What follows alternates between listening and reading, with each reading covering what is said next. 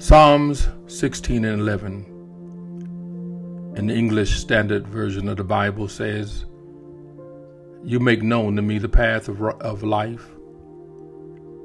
In your presence there is fullness of joy. At your right hand are pleasures forevermore. Today, our prayer focus is on a very simple word joy.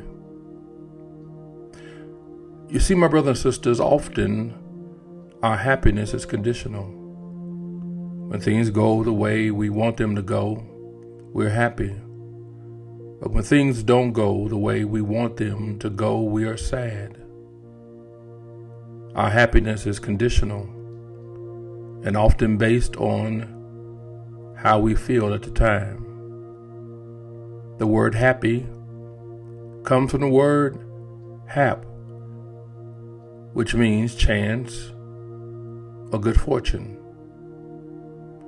If the circumstances we desire come together, the results will be temporary happiness because something happens that takes it away.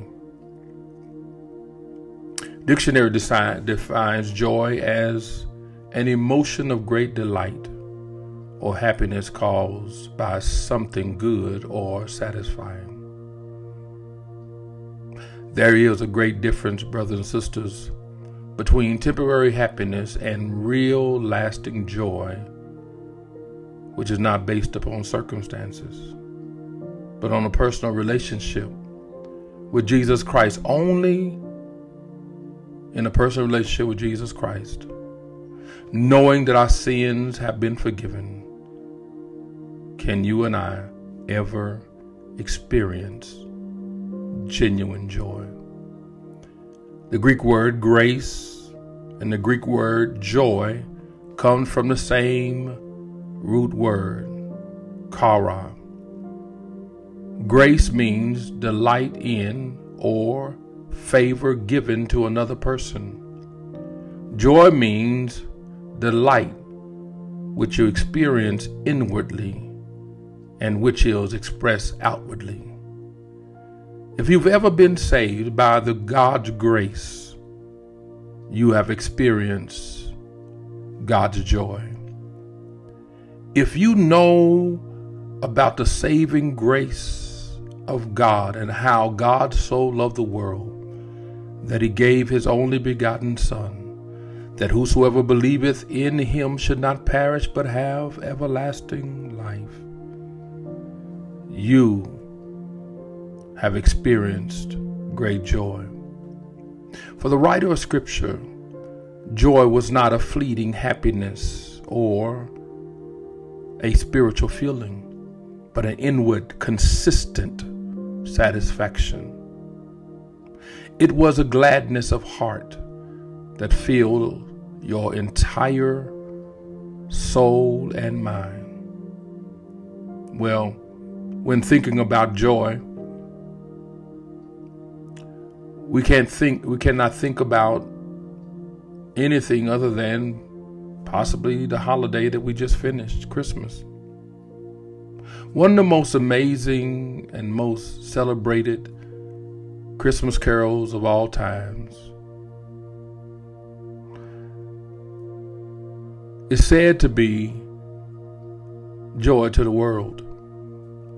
But it's an interesting thing about this song, Joy to the World, that the joy, this song, Joy to the World, is not about the first coming of Jesus.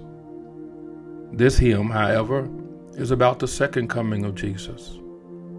Joy to the World was originally a part of a book a poem written by a great English hymn writer, Isaac Watts, in 1719, based on the 98th Psalm, the poem was never intended to be a Christmas song, or any other song for that matter. And what Watts never knew that he had just written one of the most famous hymns of all times. A century later, a Boston music teacher discovered the poem and set it to music because, and because it was released, coincidentally, at Christmas time, it became quickly a holiday favorite and went on to become one of the most published Christmas carols in, in the world. The song simply says, Joy to the world, the Lord has come. Let earth receive her King. Let every nation prepare him room, and heaven and nature sings. He rules the world with truth and grace, and makes the nation prove the wonder of his majesty. It's about when he comes again, when he finally splits the sky wide open and those who are dead will come back with him, and those of us who are still alive will meet him in the air. And he will rule in power and in justice and mercy. True joy, my brothers and sisters, can only be found in a personal, genuine, authentic relationship with Jesus Christ. Let's pray. Heavenly Father, I praise and thank you for your great goodness toward toward me and the many blessings that you shower on us each and every day. But with me, each step of the way, go with me. Help me to keep my eyes trained on on Jesus Christ. I thank you that I've been given everything that I need for life and godliness. And I pray that I may experience the fullness of joy that I have in Jesus Christ.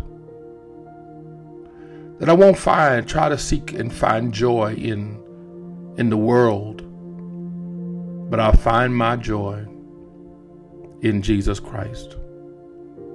Help me daily to experience the joy in this world. Thank you, Father, that you made known to me the path of life in Jesus Christ, my Savior, in whose name I called on when I was sinking deep in sin. Father, my heart rejoices as I, real, as I realize and think about the depth of your love that you have for me.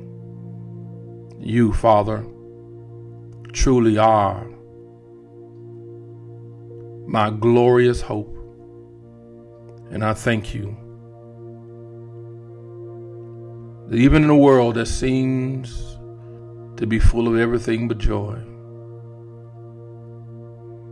thank you that in you is the fullness of joy and pleasures forevermore.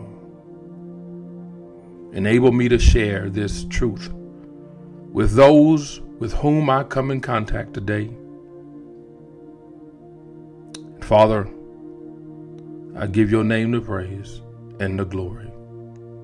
In Jesus' precious name, I pray. Amen.